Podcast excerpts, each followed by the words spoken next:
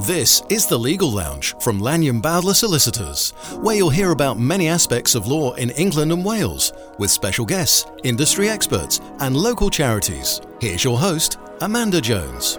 Hello and welcome to the Legal Lounge, where we now release new episodes every Monday. If you haven't heard previous shows, there's plenty of content for you if you're going through a divorce, want to know more about claiming for injuries, or you're training to be a lawyer. You can listen to these shows on your favourite podcast app and get more information by visiting lblaw.co.uk forward slash podcast. In this podcast, family law solicitors Caroline Yorke and Jon Moriarty explain how being prepared with key information and having relevant documents to hand may ultimately reduce costs.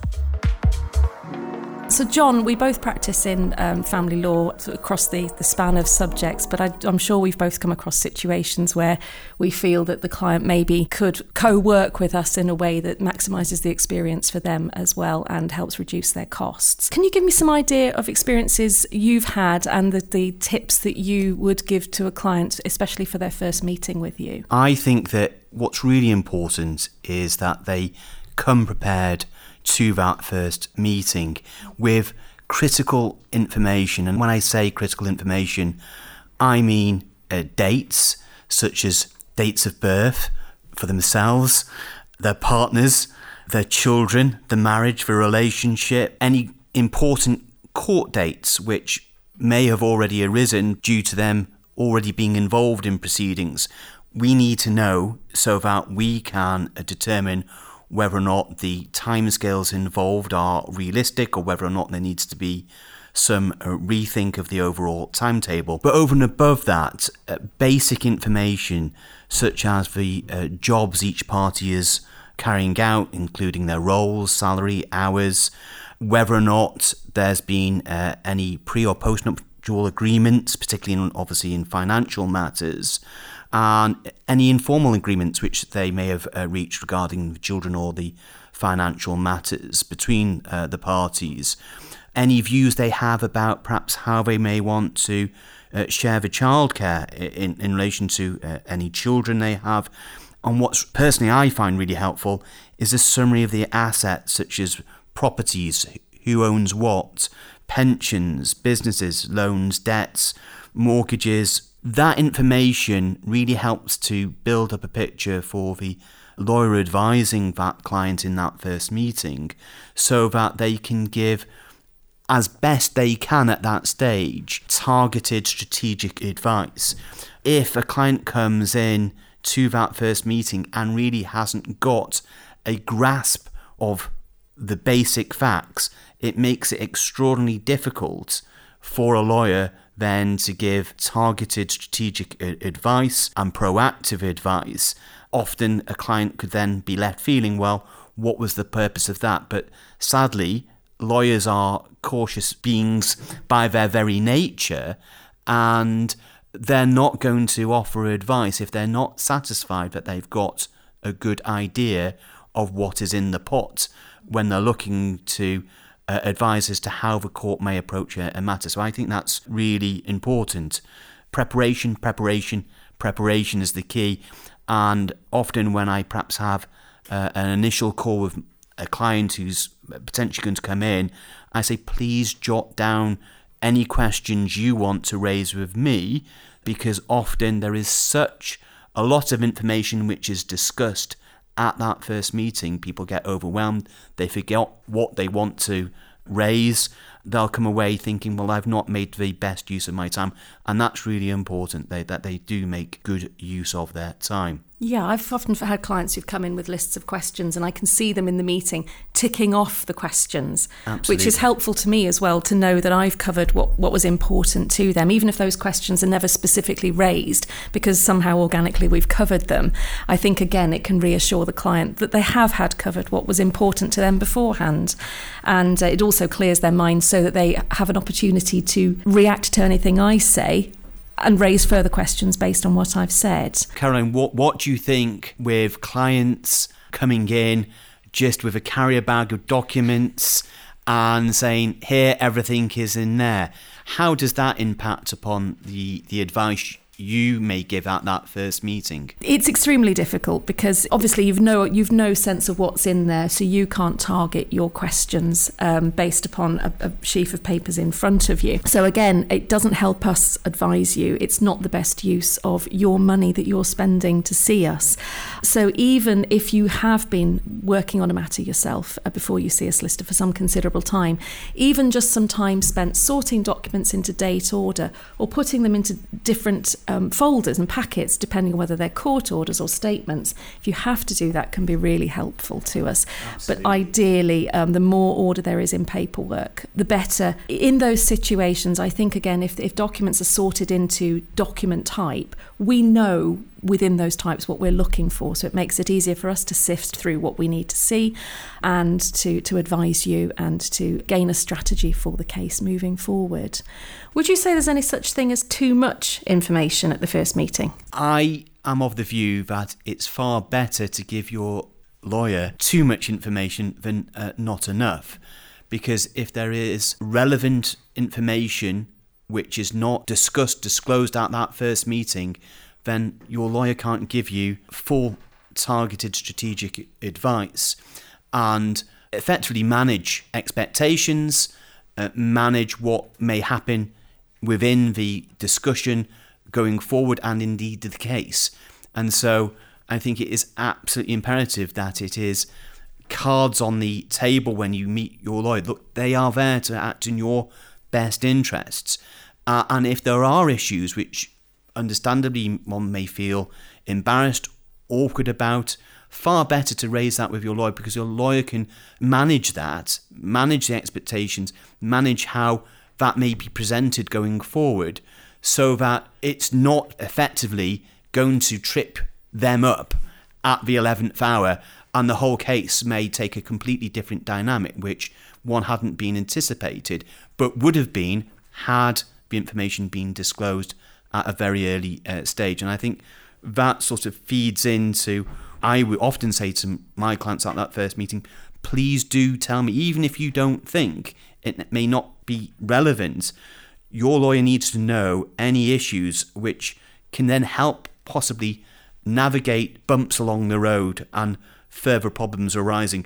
We're not here to judge you, we are here to act in your best interests.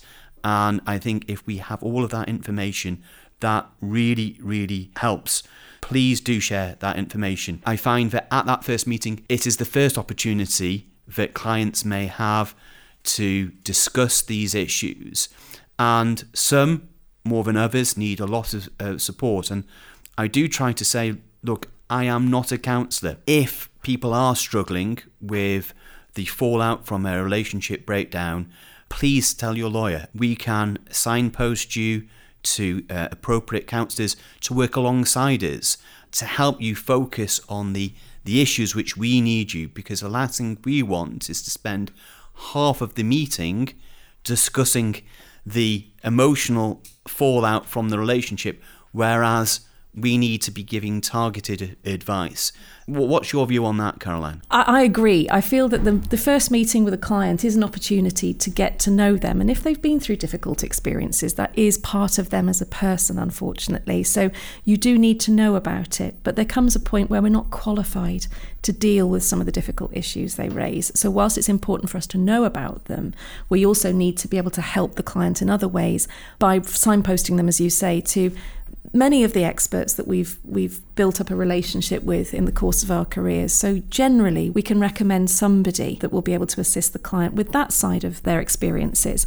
And in doing so, that I think enhances what we can do as part of our role for the client. We can co-work with with other experts if necessary to try and support them in all aspects of the situation. So I think it's really important to strike a balance and understand that if a client feels that we're perhaps not placing as much emphasis on something that they feel is important. It's not that we don't care. It's just that actually we may feel we've reached the limit of what we can do for you on that, and therefore we're not shunting you off to somebody else. We are trying to support you in getting the proper help for that issue. Just as you've come to a solicitor for legal assistance, you may need to go to another specialist to work together with us and you to get assistance with other issues that may be impacting upon the legal problem. I'm now digressing slightly. What are your views in terms of the documentation which clients should perhaps bring to the first meeting and any subsequent meetings? In particular, I find very often when we talked about the carrier bag example, a lot of the information is all over the place. It makes it very difficult to work through that. What would you say that clients should be getting to you at that first meeting? I think, in, in from financial perspective, if you're dealing with financial proceedings, at the very minimum, current bank balances, details of any valuation evidence you have about the house, even if it's just from Zoopla or another online uh, property valuation, an up to date mortgage statement, details of your pensions, um, preferably the CEV, the cash equivalent value, but if not, at least the address and identity of the pension provider so that we can contact them on your behalf if we have to. What I do find really important as well is um, when it comes to income, is not only your net income from work, but benefits and child maintenance. What I do find really helpful is that so many people bank online now that they can just go into their banking app in the meeting and find out what universal credit they're getting, what child benefit, and so on. But to have a means of having that to hand really quickly is helpful because not only does it help us give targeted advice about the future progress of your case, it may help when determining issues such as child maintenance, and it can flow into so many other aspects of the case. So that's not exhaustive, but certainly house values and mortgages, a bank balance, details of any investments you might have, a basic idea of your shareholdings. We can go online in the meeting and find out what the shares are worth that day, but if you know how many shares you've got in a company, really useful. Details of any premium bonds, again, just how many bonds you hold. Information that shouldn't be too onerous to get hold of before the meeting, but can actually make so much difference to the value of the time spent discussing it. I also find, particularly for business owners, having certainly the latest accounts available details of the accountant because, as you say, we're lawyers, we're not other experts, and in particular, accountants. So it is likely that we will want to have some accountancy advice from the business accountant, and having that information I find is again very, very helpful. We do have a knowledge of business accounts, and we can look at potential issues which may be flagged up in those accounts so that we can start thinking about how the case may go forward. So I, I certainly think that that's quite helpful to have at that first meeting. In terms of, you say, clients helping you to help them, so to speak, what's your view on clients doing certain procedural work themselves, possibly starting divorce proceedings, given that since uh, the no fault divorce regime came in back in April last year, the system is geared towards many people dealing with divorces themselves. What's your view about that? I'm probably going to be a complete lawyer on this and say it depends on the circumstances. Um, it really is horses for courses. But again, I think using that initial meeting effectively gives us a really good sense of how well suited your case is to doing certain aspects of it yourself. A lot will depend upon the behaviour of the other party, the degree of agreement or accord there is between the two parties to be able to cooperate. So, um, being able to use that first meeting effectively will enable me, perhaps with more um, certainty, to be able to say, well, it sounds to me like you may be able to do X, Y, Z yourself to speed up the process or minimise your costs. But that's not suitable to every case. Um, so, whilst I'm always looking to help people keep their costs down, um, I think we have to be extremely cautious about leaving people to do parts of their case that, that actually their case may not be suited to because of the circumstances. Um, that's a very roundabout answer. But in general, that's something I'd try and identify in the meeting. So I think it's a constant balancing act between being mindful of costs, but also realizing that sometimes leaving ha- things in the hands of, of non lawyers can unfortunately lead to further difficulties that may cost more to unpick in the future. Certainly, for my part, I, I, I would add that before any person takes any step in, in relation to issues arising out of their separation, they should get early legal advice so that they can get proper advice as to what's best for them. And the perhaps obvious examples I could give is that um, if somebody is proceeding with a divorce, there are certain steps which do need to be taken or included within that divorce application so as to safeguard their position later down the line. And the obvious one I can think of is where somebody may not have ticked the relevant box regarding seeking financial orders, and the divorce is then concluded by way of final order, and they then remarry and find out that they are prevented from pursuing certain financial orders as part of the financial uh, settlement. So I would emphasize to anybody speak to a lawyer at the very early stages and agree what you are both going to do so that there is a clear understanding of how the case is going to go forward. There are also uh, issues potentially where there are connections to other jurisdictions about what would be the most appropriate jurisdiction to start any divorce proceedings in. So please do engage with your lawyer because that's going to impact about how your case may go forward and the advice you're giving. I'd also say to clients, and I say this to many clients, it is common that your lawyer will charge on an hourly rate. And so be savvy about how you engage with your lawyer. Hasten to add that is not me saying, please don't contact your lawyer because your lawyer, if he needs or she needs instructions, will then chase you uh, for instructions which will increase your costs. What I mean to say is that make the most of your time. So rather than send perhaps three emails asking separate questions, send one email with three questions so that your lawyer has that. Similarly, sometimes your lawyer may say, Please, can you contact me on the telephone with your further instructions, and then you'll get an email, but it doesn't cover all of the points you need it, and you are then finding you're chasing them. Lawyers will charge on an hourly rate for emails, phone calls. There is no distinction often on that front.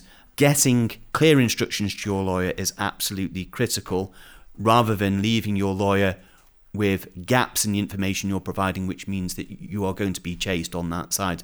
So, do think about how you are going to engage, communicate. Similarly, if you are saying to your lawyer, I want to approve every letter which goes out, we've got no difficulty with that, but of course that comes at a cost to the client. So it may not be necessary that every communication with your spouse or partner needs to go through approval from you before that goes out.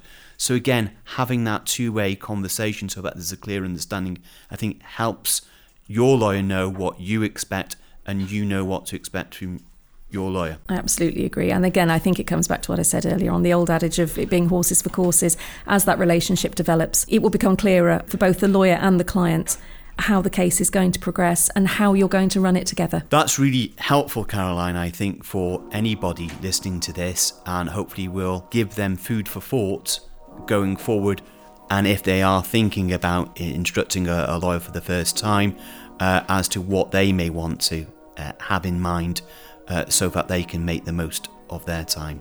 Hopefully. Thank you. Thank you. Thanks to Caroline and Jon for lending their expertise. More proof that lawyers don't bite. If you have a legal issue you'd like me to put to our team to cover in an upcoming episode, please let me know by visiting lblaw.co.uk forward slash podcast. Thanks for listening. If you found the conversation useful, please remember to follow or subscribe on your app so you're notified of new releases when they come out every Monday. Speak to you next week. That was the Legal Lounge from Lanyon Bowdler Solicitors. Visit lblaw.co.uk slash podcast for helpful resources. And please do follow or subscribe on your podcast app so you never miss an episode.